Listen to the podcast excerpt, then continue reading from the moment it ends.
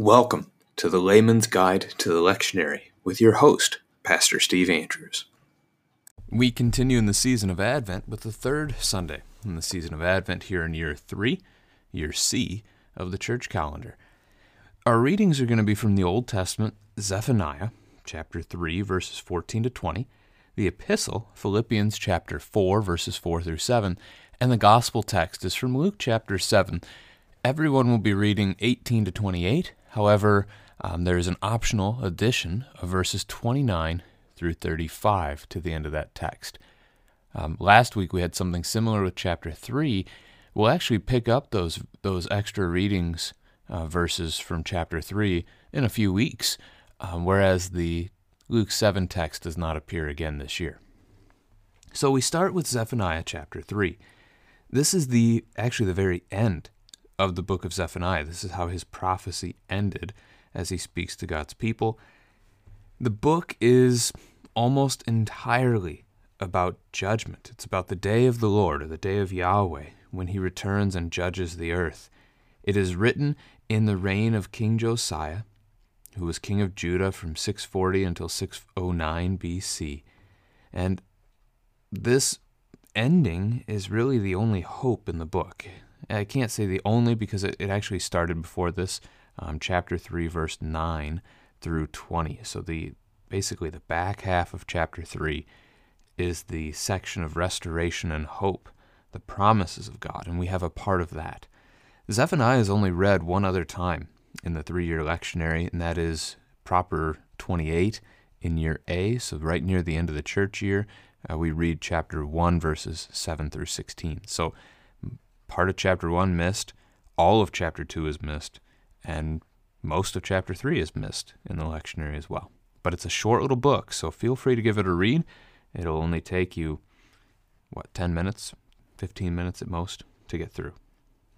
So let's go ahead and just read the text. It's one paragraph, I guess, in, in the way that the English has it.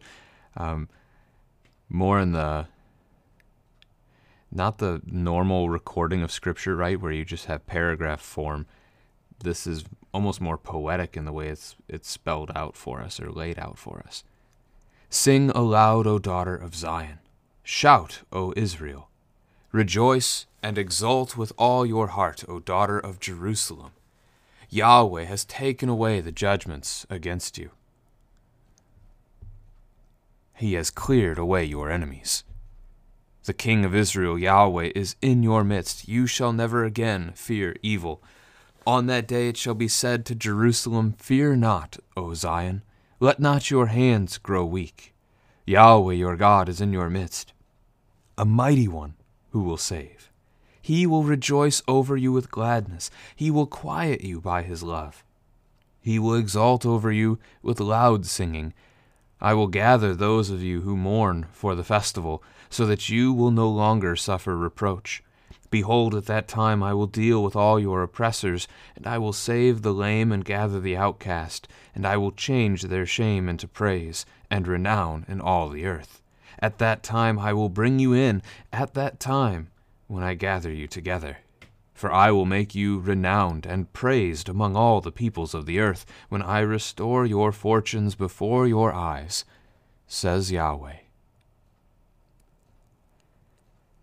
So, what we see here in verse 14 is really a fourfold command to celebrate, right? Sing aloud, one, shout, two, rejoice, three, and exult, four, and do it with all your heart. So, this is a full celebration, a grand celebration. Who is celebrating? The people of God. Daughter of Zion. Zion's another word in the Old Testament for Jerusalem a very specific hill in Jerusalem, but it, the names are used interchangeably. Israel, again, the people of God, and daughter of Jerusalem, again. So, God's holy people, the ones he is going to redeem and rescue, celebrate. Why? Verse 15 Yahweh has taken away the judgments against you.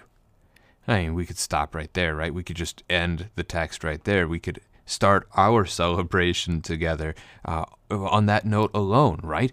I know the judgments against me. I know my sin. I know how broken I am. I know what I deserve because I have read the law of the Lord. I know what the outcome of rebellion against God means. It means death and condemnation, and yet, yet here's the promise Yahweh has taken that judgment away from me. Yahweh has taken that judgment away from you. And as Christians, little Christ, followers of Christ, we know the how, right? We know it is because of Jesus that he has taken these judgments away. And that's what this prophecy then ends up being about is how the Lord will deliver, how the Lord is taking away these judgments from amongst his people or against his people. So we start then with clearing away your enemies. This isn't just the simple restoration that Israel has seen at other times, like in the book of Judges, when their enemies overwhelm them and oppress them, and God sends a judge to deliver them from that oppression. Though that is what they were looking for their Messiah to do. They were expecting another judge who would deliver them from Roman oppression. This is a reference, though, to paradise, where we are free from all enemies, and that would be the enemies that we often talk about as the church, right? We talk about sin and death and the devil, that Christ has delivered us from these. He has delivered us from sin and the devil by his death on the cross, which forgives sin and takes away our guilt, so the devil has no power over us. He has delivered us from death by his resurrection on the third day from the tomb. The grave is empty. Death could not hold him, and if it cannot hold him, it cannot hold you because you are his. These are the enemies Christ has redeemed you from, and in this we rejoice the King of Israel, Yahweh, is in your midst. Such a powerful phrase. The King of Israel, Yahweh. Who is their king? Their true king is God Himself. Remember what the people had done. I mean, this is somewhere between 640 and 609 BC.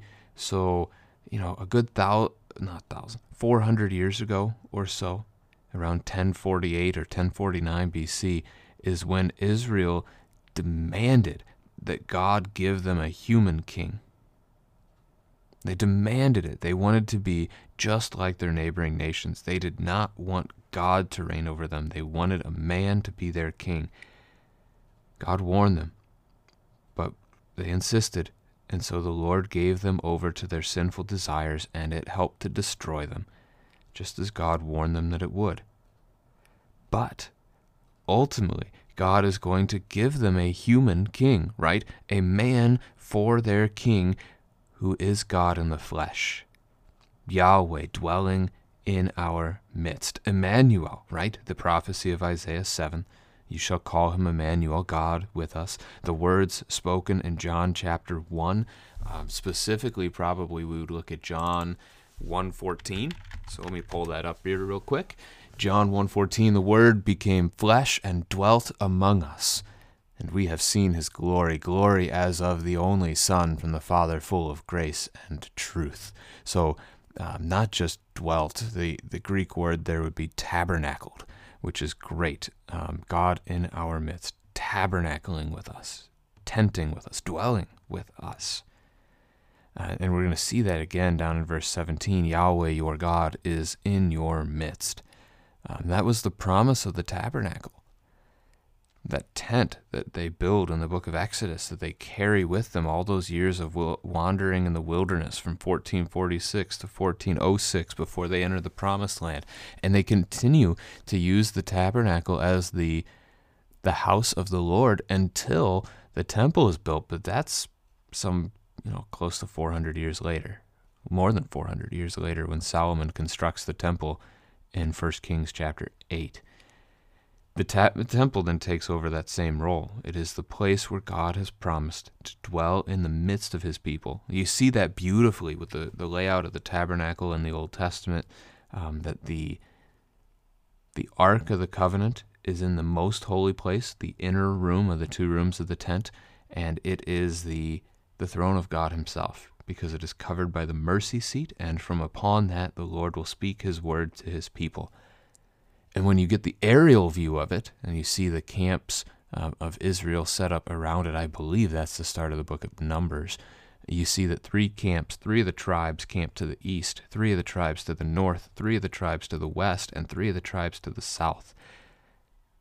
The picture God in the midst of his people. And so that continues, right? It continues from the tabernacle to the temple, but then ultimately is fulfilled for us in Jesus that God dwelled among men, that God was in our midst and still is in our midst because we still have Christ with us today, right? Our bodies, 1 Corinthians 3 and 6, our bodies are the temple of the Lord because the Spirit dwells in us, because Christ dwells in us and the beautiful promises that we have from the Lord. And because of this, right, to get back to verse 15, you shall never again fear evil. Now, in fairness, we never should have feared evil. We are commanded not to. However, our sinful nature, our weakened state, we often fear things. We often rebel against God, don't trust in God the way that we should.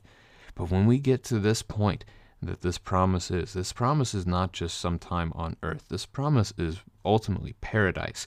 When we get to paradise, there will be no evil there to fear. There will be no sin there to be overwhelmed with. That day is going to be, I mean, it's beyond our understanding, right? But, verse 16, right, on that day it shall be said to Jerusalem, Fear not, O Zion. Let not your hands grow weak. Now remember, the, the focus of this book is the day of the Lord. So on that day, we should probably, once again, be looking at that as the day of the Lord. So when, when Christ returns, that's the day of the Lord, his second coming, the people of God need not be afraid because he is coming to restore us. He is coming to raise the dead. He is coming to take his people who have trusted in him and give them a glorified body. Maybe that's not even the right way to say it. Glorify their present body, right? Um, your body that you are in. If you do not die before Christ returns, so if he comes back today or, you know, 15 years from now, if you're still alive when he returns, your body will be glorified your body and soul will never experience the, separation, the ripping apart that occurs in death. But those who have died, they will be raised, body and soul reunited and glorified before Christ forevermore. The Christian need not fear the day of judgment, because we will be we will be with the Lord. So uh, the hands growing weak is a reference to fear. Um, if you think of a time in your life maybe where you've been overwhelmed by anxiety or fear, you really, I mean, your body starts to shut down. Your hands start to tremble, and they they do. They grow weak. They're not usable. You know, they're they're shaking so much that you can't you can't hold a cup of coffee or a, you know in your hand without it spilling or falling to the ground and breaking. So that's the picture here. So Yahweh, our God, in our midst, tabernacle, temple, fulfilled in Jesus, a mighty one who will save. That again is the risk of giving them the picture of the Old Testament judges who would deliver them from earthly oppression. But this is what Jesus does. Not from earthly oppression, but from the oppression of the spiritual forces of evil in the heavenly places, as Paul would phrase it in Ephesians 6 the promise here that he is a mighty one who will save is then picked up on by the angel uh, Gabriel as he announces to Mary the good news of a Savior, that she will be with child, that she will give birth. Matthew chapter 1, verse 21 You shall call his name Jesus, for he will save his people from their sins. He will rejoice over you with gladness. This reminds me of a few verses in the Old Testament that talk about how the people of God are his treasured possession. Malachi chapter 3, verse 17 gives you an example of that. Um, but you also get that paired up in the New Testament with 1 Peter chapter 2, verse 9, that we are a, I always mix up the adjectives, we are a holy nation, a royal priesthood, a chosen race, a people for his own possession. Right? We are His. and he rejoices over us. This also connects very well to Luke chapter 15, verses 7 through 10, where we learn that there is much rejoicing in heaven over one sinner who repents, that the angels rejoice. So God himself rejoices over our salvation, over us being a part of his family, a part of his kingdom forevermore. He will quiet you by his love. I think we might put a negative connotation to those words when we first hear them, right? The the quieting you. We think of I don't know, harsher words probably oftentimes where we say we tell someone to shut up. Um, but quieting someone probably has that same connotation to us in English, and that's not the direction that we want to read this phrase. He will quiet you is a reference to your fear and your anxiety. He's going to take your troubled mind and your troubled heart, and he's going to calm them. He's going to quiet them. He's going to bring peace to them so that you are no longer fearful. And he does so by his love. So we think again of Christ's death on the cross that takes away all of our sins. The devil has no more power over us. We have nothing in this world to fear. Even if a virus kills me, I'm with Christ. Even if persecution makes me a martyr, I am with Christ. The world has nothing over me. The world has nothing over you. Poverty doesn't matter. Terrible suffering doesn't matter. This is Romans 8 that nothing can separate you from the love of God that is in Christ Jesus. This is this is the promise, right? This is the promise of the gospel. Though verse 17 ends with another phrase that we probably don't often think of. He will exult over you with loud singing. So the Messiah, Jesus. Can you picture Jesus singing? That's just not a picture I think we often have, right? But Jesus is going to sing over you on account of you. Right? Have you ever been so happy you just start singing? That's the picture. Jesus is so glad, right, to use the other word uh, here in verse 17, that he's going to sing. He's going to rejoice that you are his.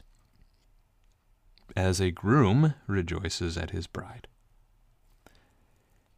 Verse 18 I will gather those of you who mourn for the festival.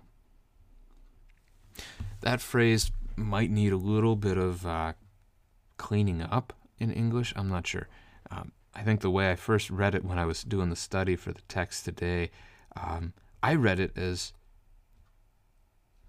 he was gathering them for a festival. Like he was going to bring them together for a party. And in a sense, that's true, right? I mean, he's going to bring us together for a heavenly banquet that never ends in his paradise. That's a New Testament part of this promise. Um, but I think we could look at it and take that preposition for and use the word over in English. I will gather those of you who mourn over the festival.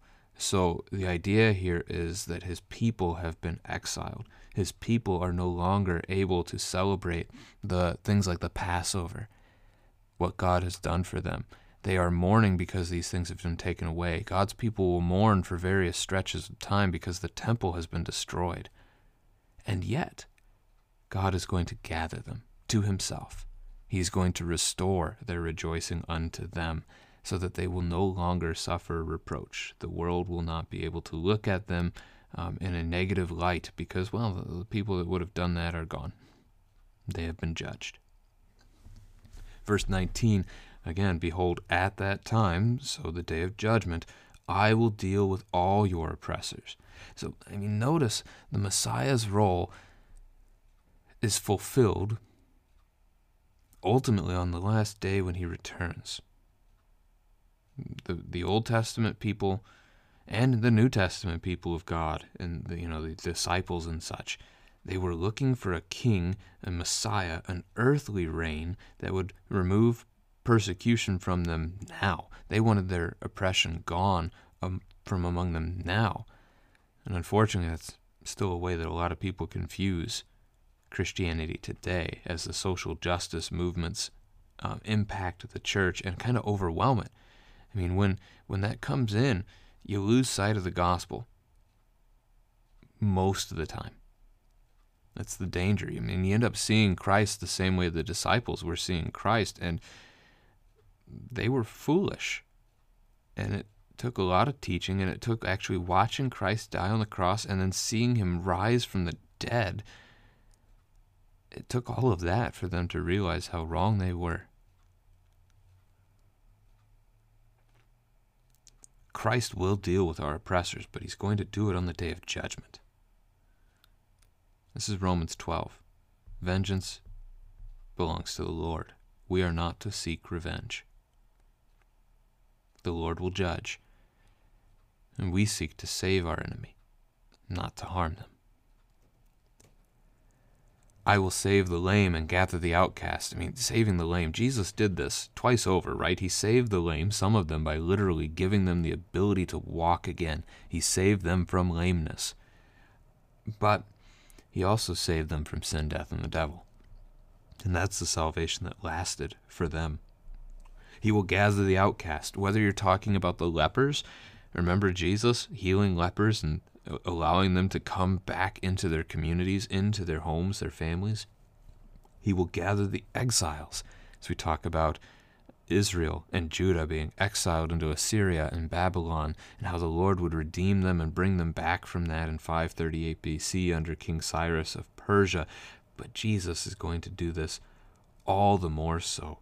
He's going to gather the exiles, he's going to gather us. I mean, this is a picture the New Testament gives, and I think the Old Testament as well. Um, but the New Testament certainly spells it out very specifically that the Old Testament faithful recognized this is not their home. They were exiles. They were longing for the home that God was preparing for them. And that's the promise of John chapter 14 that Jesus makes that he is preparing a place for us and that if he is preparing a place for us, he will come and bring us with him to be with him there. That's our home, where Jesus is. The paradise he prepares for us, that is where we, we will live forevermore. That is our citizenship. Not here, not this place. We are exiles. We are outcast. There are Christians who feel that stronger here, um, as the world literally has cast them aside as they face strong persecution where they are. But really, I mean, this is the promise Jesus gives to all of us that the world will hate us because the world hates him, and we follow him, so the world hates us too. Unless we're too busy trying to cling to the world and its ways.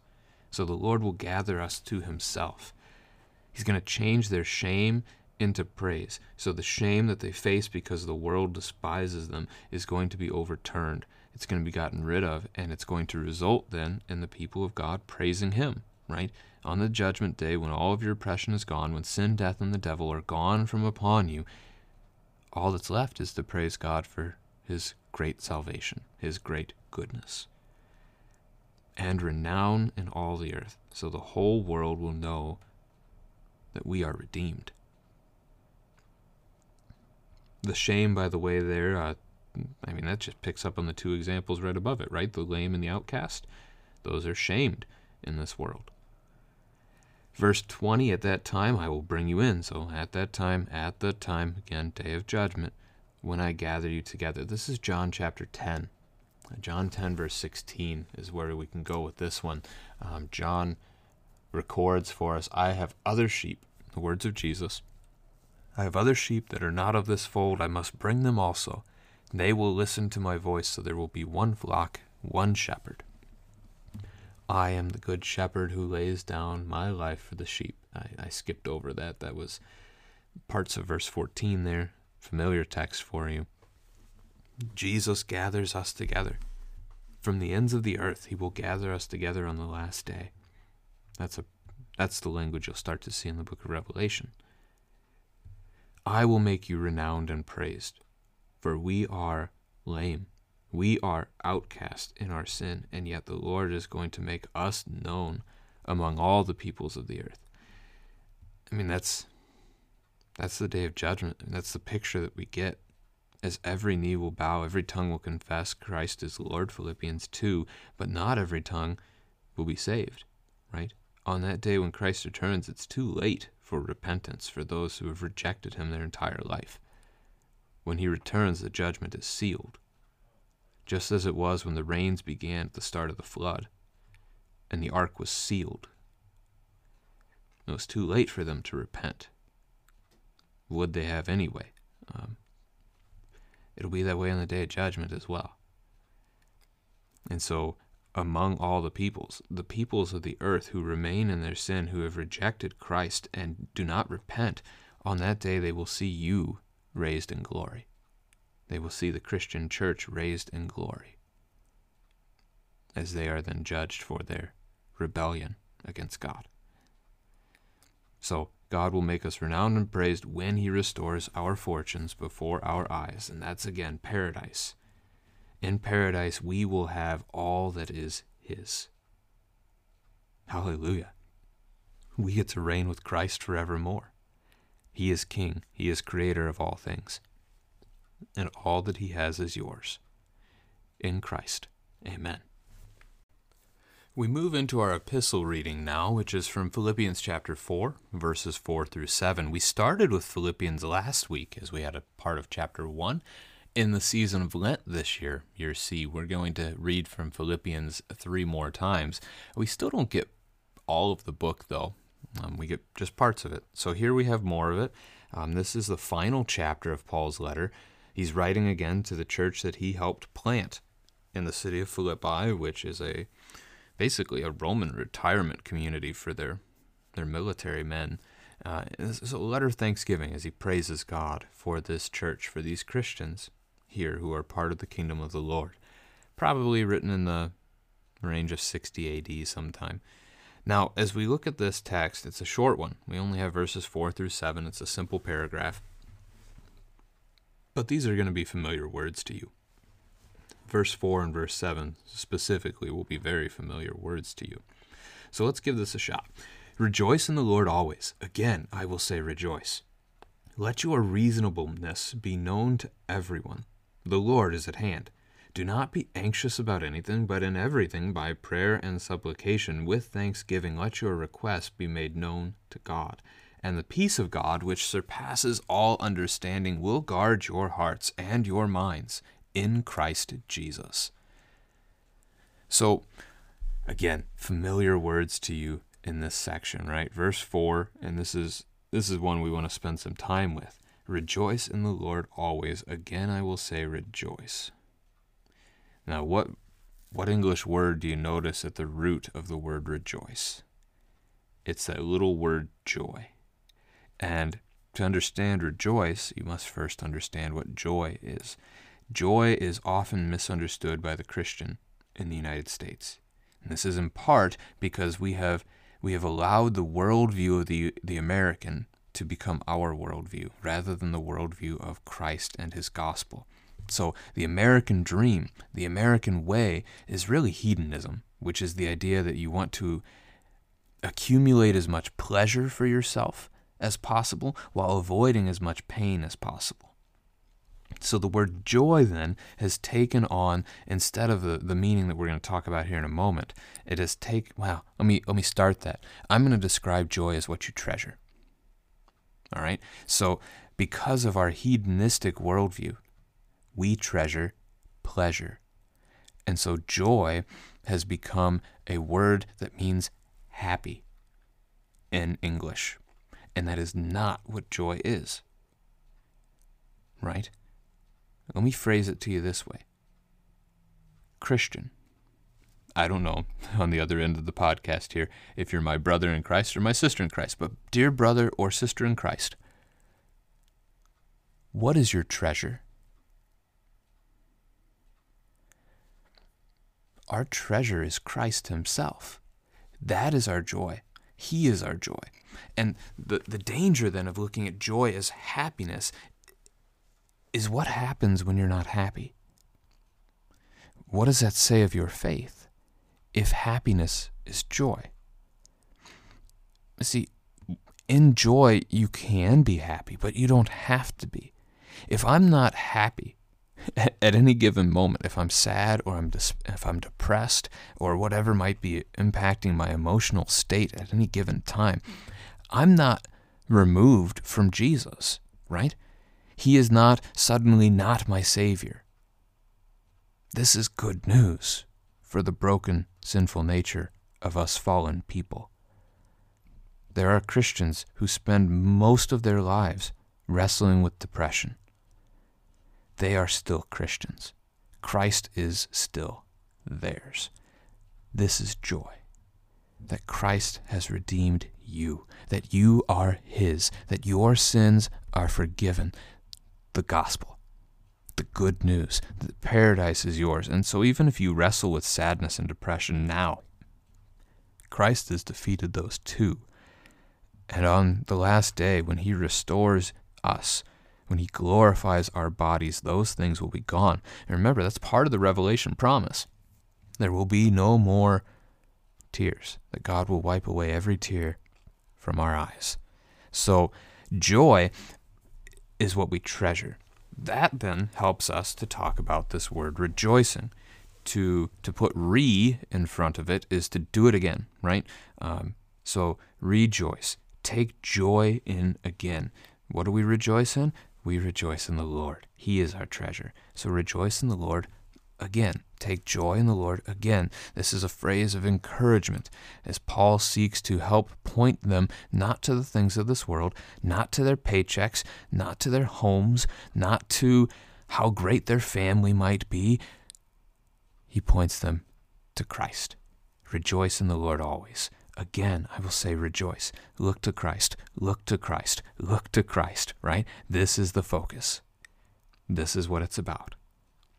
Um, I don't know about you, but this has been put to music. So, rejoice in the Lord always. Again, I say rejoice. Rejoice in the Lord always. Again, I say rejoice. I guess you could just keep singing that. Um, Philippians 4 4. Now, as we keep going with the text, then there's more encouragement here. So that's an encouragement pointed to Jesus. Verse 5 verse 5 is a little weaker in the ESV translation. So it says, Let your reasonableness be known to everyone. This word reasonableness, um, the Greek word here, is used in three other New Testament scriptures. And the ESV doesn't translate it as reasonableness in any of those. Each time it's a, a slightly different um, form of the word, but in Acts chapter 24, verse 4, this word is rendered in ESV as kindness. In 2 Corinthians chapter 10, verse 1, it is gentleness, uh, specifically the gentleness of Christ. And in Titus chapter 3, verse 2, it is recorded as gentle. The NASB English translation, instead of reasonableness here in Philippians 4 5, I think says gentle spirit, if I remember correctly. So the Greek word that we're working with is epieikes, which then means gentle or kind. Um, those are the prominent ways to look at this word. And so I don't know where reasonableness came from here. Let your gentleness be known to everyone. Let your kindness be known to everyone. This is, on the one hand, telling us to live our lives a specific way. Be known for kindness, be known for gentleness. Those are traits of Christ, um, rather than being known for greed or lust or anger all the time or anxiety let people know you by your kindness, and this then becomes a witness to them, right? If they see you kind, always, they're going to wonder why. And I've probably shared this in the podcast at some point in the past, but and this reminds me of an example of one of the martyrs, a, a well-known example of Polycarp in the second century. Uh, the Roman soldiers come to the house to arrest Polycarp, and really, I mean, it's understood they're taking him to execution and they come to the house to arrest him. When they knock at the door, it's not, I don't believe it was Polycarp's house, other Christians in the community. They were making a meal at the time, and they invite the soldiers into the home. And they have them sit down and they feed them. And while they're eating, Polycarp goes off and prays. And when they get finished with their meal, they take Polycarp and he goes with them willingly. And at that point, he will be executed. And I believe tradition holds in the church that one of those soldiers, at least, is converted simply by seeing the kindness of the Christian and the way that Polycarp responded, even knowing death was upon him, because he's rejoicing in the Lord always, right? He, he knows that even in the suffering that is going to be upon him temporarily, and he phrases it that way you, you threaten me with a fire that burns but for a moment. I think those are the words he uttered. So, I mean, be known for your kindness. And let that be a witness to others. They'll see your kindness even in dark moments and they'll wonder, why are you still kind? Why are you still gentle? And that gives you the opportunity to share the faith that you have, the trust that you have in Christ. And that's the next phrase, right? The Lord is at hand. This is why we can be gentle and kind at any given time because Christ has come near. That was the promise that he made in the Gospels. That was the thing he often said, right? The kingdom of God has come near. The kingdom of God is at hand, depending on what English translation you're reading from. Um, for us, this is his second coming. Advent, right? The season of Advent, the coming of Christ is drawing near. The last day is drawing near. He has promised he will return. And so, as Christians, we hold on to that. And again, that that ends up sitting at the center of this, doesn't it? I mean, grammatically and theologically. Verse 6, as it continues on, I mean, the reason we are not to be anxious is because the Lord is at hand, right? I mean, to be anxious about things in this life is to lack trust in God. If you're anxious about what you're going to eat, you're not trusting that God will provide your daily bread. If you're anxious about how something is going to go um, tomorrow. You're, you're again, you're not trusting that the Lord is going to provide for you. There's a fear that is the root of anxiety. Matthew 6 commands us not to fear, not to be anxious. Jesus there commanding us instead to trust in the Lord, seek first his kingdom and his righteousness, and all these things, what you need, your daily needs, will be added to you. Um, so, because the Lord is at hand, we know we don't have to be anxious. Again, um, this, this government could turn on us at any time. They could send a soldier to my house and threaten my life, to take my life. Um, and I know Christ has me. I don't have to worry about that happening because if they kill me, I'm with Christ. If they take my house away from me and put me on the street homeless, the Lord will provide. He will care for his child. And if that homelessness somehow still leads to starvation and death, I'm with Christ. This is what the Christian has. We don't have to fear this world. We don't have to fear the persecution or the suffering. In fact, the suffering draws us near to our Savior. It's a message of 1 Peter that comes across quite clearly. Uh, read that letter, read it through several times. I mentioned Zephaniah as a short one today. Philippians is too. I mean, you could read Philippians about the same amount of time you could read Zephaniah. Three chapters for Zephaniah, four for Philippians. In everything by prayer and supplication, with thanksgiving, let your requests be made known to God. So again, this is about trust. Trust in the Lord. If something is making you anxious, stop, pause, take a breath, pray. Um, I know a brother pastor who encourages people in those moments to step outside and just look up. I mean, spend a couple minutes just looking up at the sky and pray. And when you go back inside, it won't seem as bad anymore. Give that a shot. Might be worth it. Right? Trust in the Lord above all things. Prayer, supplication, thanksgiving. So, prayer and supplication, we put those together. But I mean, Thanksgiving too. Thanksgiving is a part of our prayers. Thanksgiving leads to contentment. When you give thanks for things, you you're, you're not as covetous afterwards. So we thank God for all that we have. We thank God for everything that He blesses us with, everything that He gives to us. All right, verse 7 is the other part of this text that you probably know quite well. If you're a member of a Lutheran congregation, it is possible you hear this phrase every week. Um, many Lutheran pastors, I don't have a percentage by that, but many of them, um, probably the majority, use this verse as the close of their sermon each week. The peace of God, which surpasses all understanding, guard your hearts and your minds in Christ Jesus.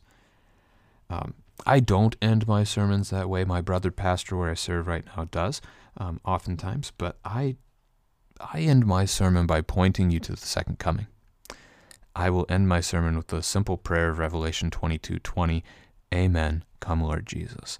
That is a prayer that I know every Christian needs to have memorized, and so I'm trying to encourage the people of the of the Lord in my congregation to do so in that way, to stop looking at the things of this world as if they really ultimately matter all that much.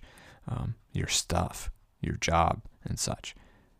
And to instead root your life around the promise that Christ is coming back, which then causes you to focus on sharing Christ with others, um, the value of people over the value of stuff. It connects to that anxiety thing quite a bit. But anyway, um, so does this the peace of God. So the peace of God, and it immediately after that says, Paul says it surpasses all understanding. So we can't fully understand just what the peace of God looks like, but let me try and unpack at least a little of it for you. Peace. This is not peace as in peace and quiet. This is not peace as in rest. This is peace as in the end of war. This is what Christ has done for you on the cross, that by his death, by the shedding of his blood, on the cross, your sins are forgiven. They're taken away from you. The thing that separated you from God and would have separated you from God forever, Christ took it. It's no longer yours. Your sin is gone. You have peace with God. A peace treaty, right? That's language that we're familiar with. That's the kind of peace we're talking about here. There's no more war between you and God. Your declaration of war against God has ended. And yet, how wondrous this is, how comforting this is, is still beyond our understanding. But it helps against anxiety. It helps us to be kind when we rejoice in the Lord always. And it is through this, it is through this peace, it is through the bloodshed of Christ that He guards our hearts and our minds.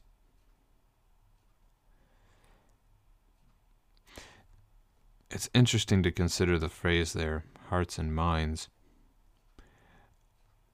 We don't fully understand actually what happens in each, right? We we know scientifically with our conversations today that that thoughts come from the mind. I think most of the time people still assume that their emotions come from the heart.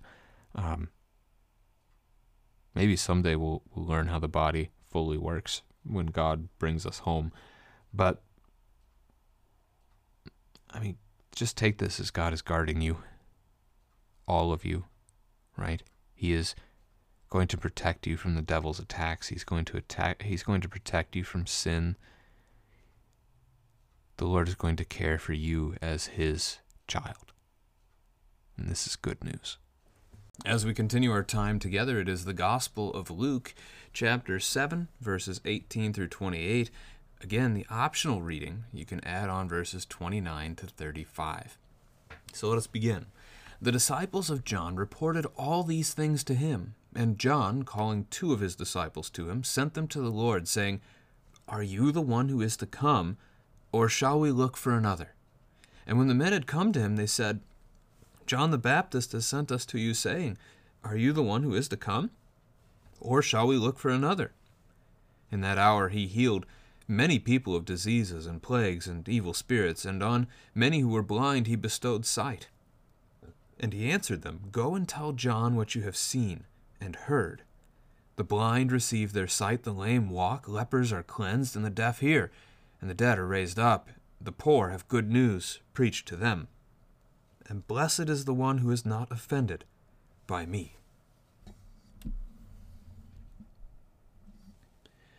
as we consider our text, the disciples of John, that's a reference to John the Baptist, reported all these things to him, so again, John the Baptist. So the disciples of John have been seeing what Jesus has been up to, and they have brought a report to their teacher, their master, John the Baptist, about Jesus. So, what are these things that they're reporting? Well, you're going to want to look at the verse just before this, Luke chapter 7, verse 17, about how the report of Jesus has been going out into really all the region. So I'm pulling that text up here. I didn't have it open. This report about him spread throughout the whole of Judea and all the surrounding country. So it's this report, which is a report about how he has just raised the widow's son in Nain, right? The the boy that had the man, young man who had died, and God raised him from the dead. Jesus raised him. Just before that, he healed the centurion's servant. So Jesus' ability to heal and even raise the dead is spreading through the land. And those are the sorts of things that John the Baptist's disciples bring back to John. Now, John, John's in prison at this point. We have to bear that in mind. He's in prison for having spoken the word, the truth of God. King Herod had taken his brother's wife.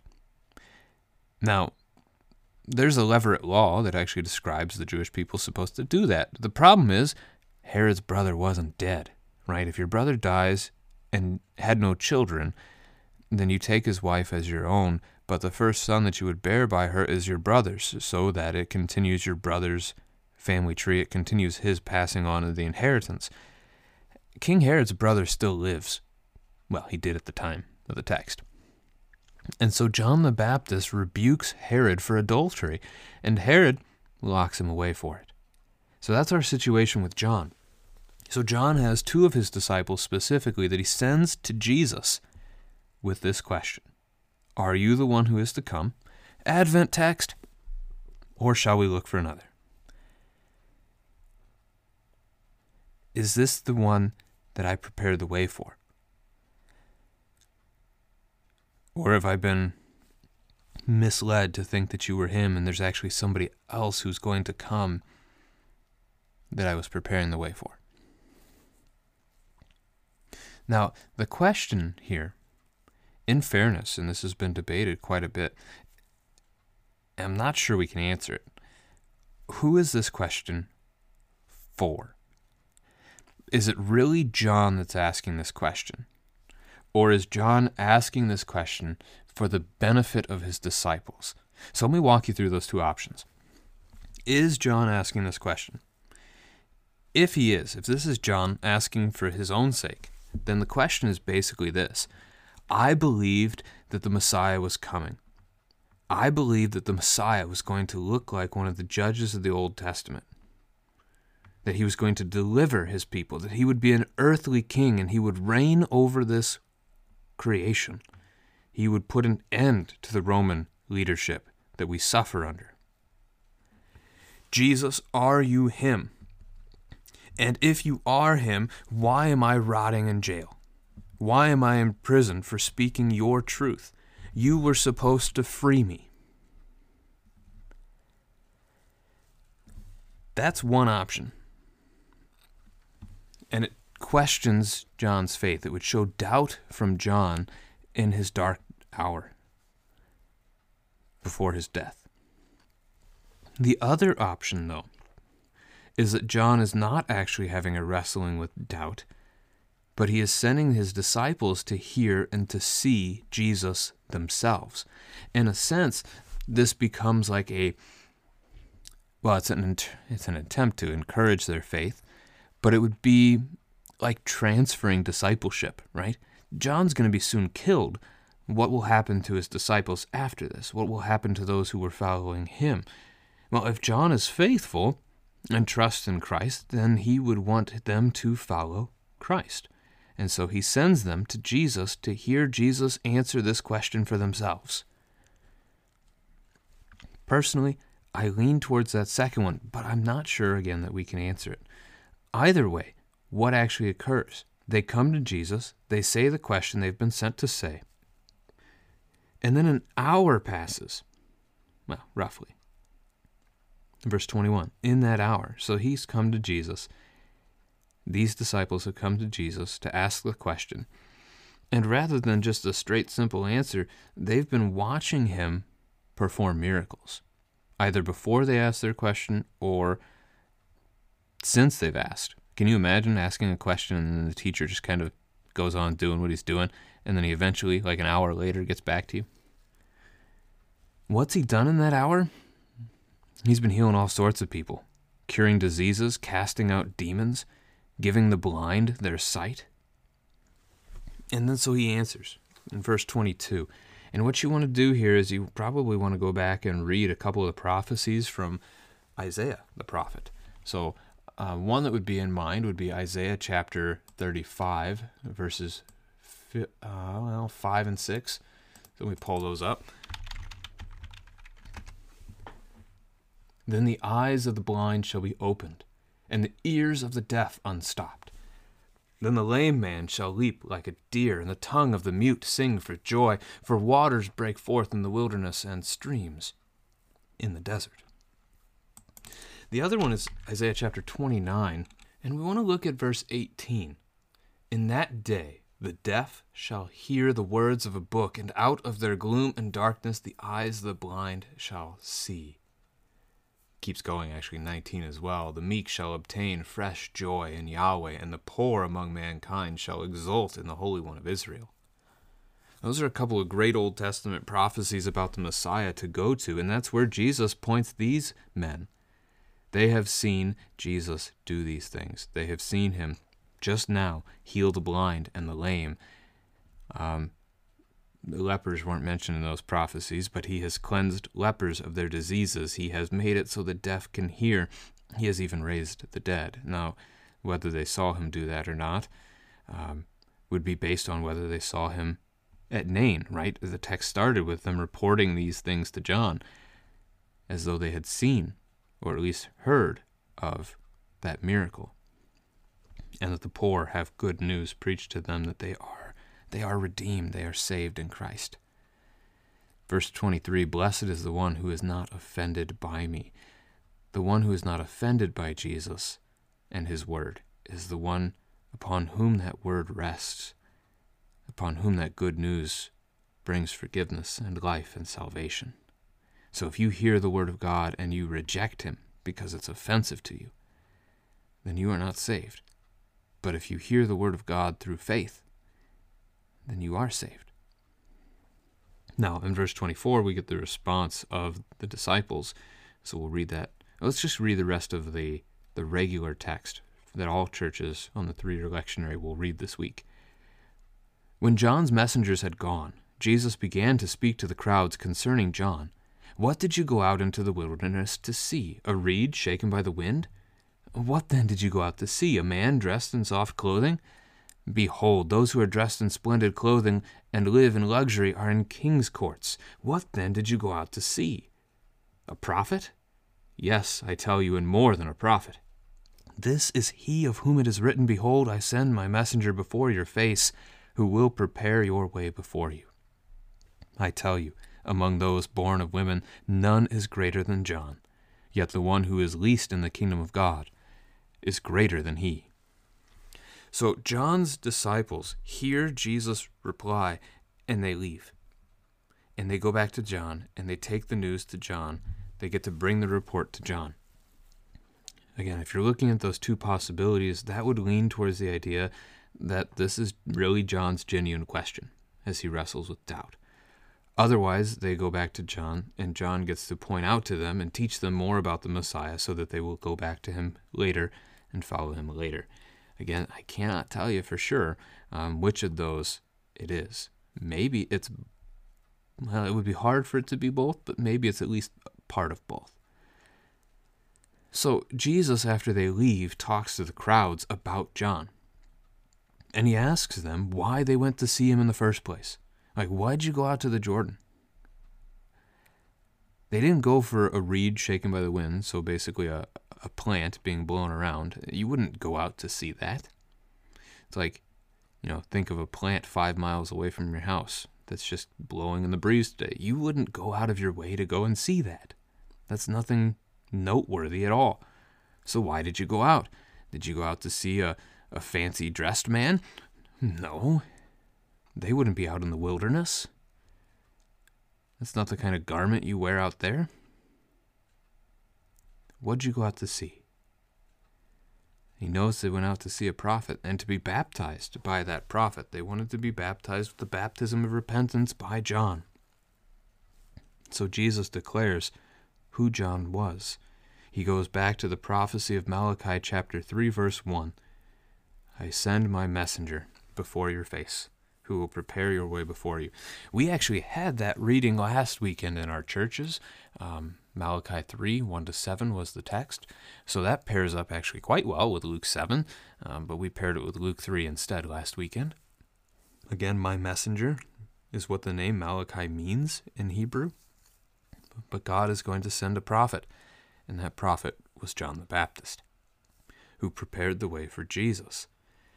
So, Jesus here just declared himself to be the Messiah, just declared himself to be God. Verse 28 I tell you, among those born of women, none is greater than John. He is the last prophet of the Old Covenant.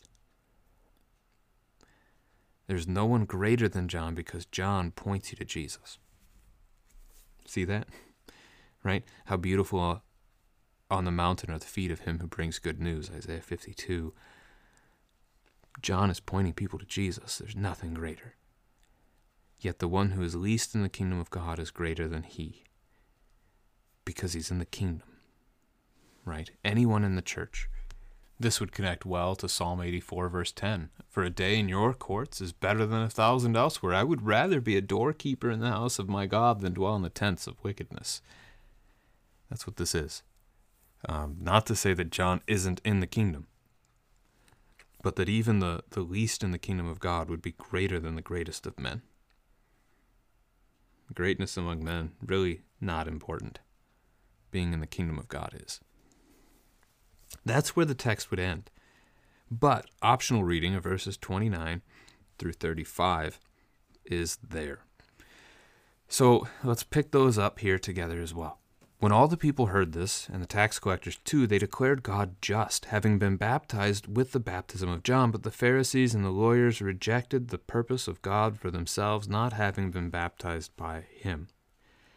So, this is the response then of that crowd to what Jesus just said, to his quoting of Malachi, to who John is, and, that, and so forth. The people who received the baptism, the people who heard John in faith, they see this as good. It's interesting that they declared God just. They can't do that. It's God who declares himself just, but you get the picture. Right? They are saying that they believe the Lord to be just and fair and good. Even the tax collectors, right? There were soldiers there too, if you remember the text from last week. But the Pharisees, verse 30, and the lawyers, they rejected God's purpose. They rejected being a part of his kingdom because they were not baptized. They have refused repentance. So Jesus then draws forth a picture of what this ultimately looks like. That's going to be 31 through 32.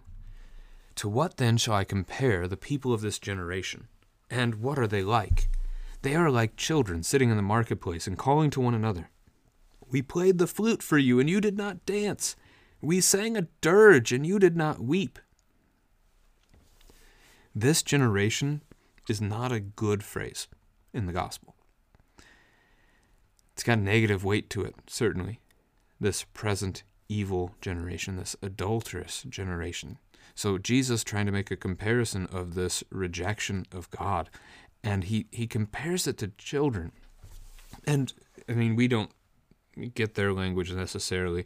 Um, this would be like your children today or children today. I see this in my house quite a bit, um, where one child wants to play a game, whether it's play house or play ball or whatever, um, and they are trying to involve another child in the game, and the other child wants nothing to do with it. So if it's playing house, the other child doesn't want to play with the doll or doesn't want to be mommy. If it's playing ball, you throw the ball to the other kid and they get mad at you. They don't want to play catch.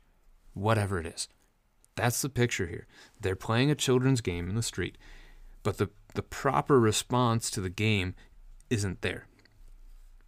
I played the flute, but you didn't dance. We sang a dirge, funeral music, but you didn't weep. And that's what's going on with this generation. God has spoken to them, but they lack the proper response.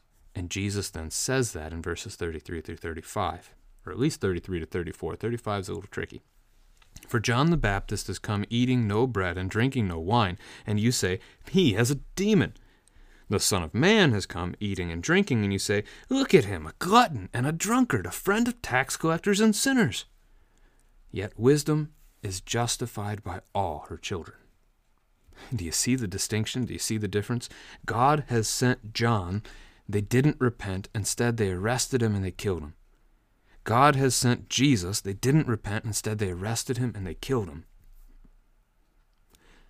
The people's proper response wasn't there, just like the children in the marketplace. Well, the other children in the marketplace that didn't play. Jesus phrases it a little differently than that, right? I mean, John came, he didn't eat or drink, you accused him. I came, I ate and drank, you accused me. They're, the sinner is going to find a reason to stay in their sin. They're not going to repent. They're going to find a, a way to stay hardened of heart. And that's the picture here. Verse 35 I mentioned is difficult. We're, who said it? You know, Jesus just put words into the mouths of the, the crowd. So is this Jesus now speaking of himself, or is this Jesus still putting words into the crowd? If this is said by Jesus, wisdom is one of the personifications of Jesus in the Old Testament. Um, fear of the Lord is the beginning of wisdom, for example. I forget which proverb it is that actually refers to Jesus in the in the way of wisdom. Um, but wisdom is Jesus. So Jesus is justified by his children, that some will follow him. It is odd that it would be feminine there if this is Jesus speaking of himself. But if this is said by this generation instead, then they are saying that this isn't the fruit that they expected the Messiah to bear. And so they, they they don't trust him, they don't follow him. And that's the same thing if if John's question was a, a legit wrestling question at the beginning of the text. That's the same thing going on with John right now. This Messiah isn't what I expected him to be. And now the Pharisees, this wicked generation, saying the same thing. So there's some things to consider there. Verse 35 again is a little tricky, as is John's question. But hopefully that's helpful for unpacking the text this week, Jesus is pointing people to see that John the Baptist is the fulfillment of Malachi 3, the promise of one who would prepare the way for the Lord, and that then he is the one who was to come. He is fulfilling prophecies that the Old Testament said the Messiah would do. Jesus is our Messiah who came to save us.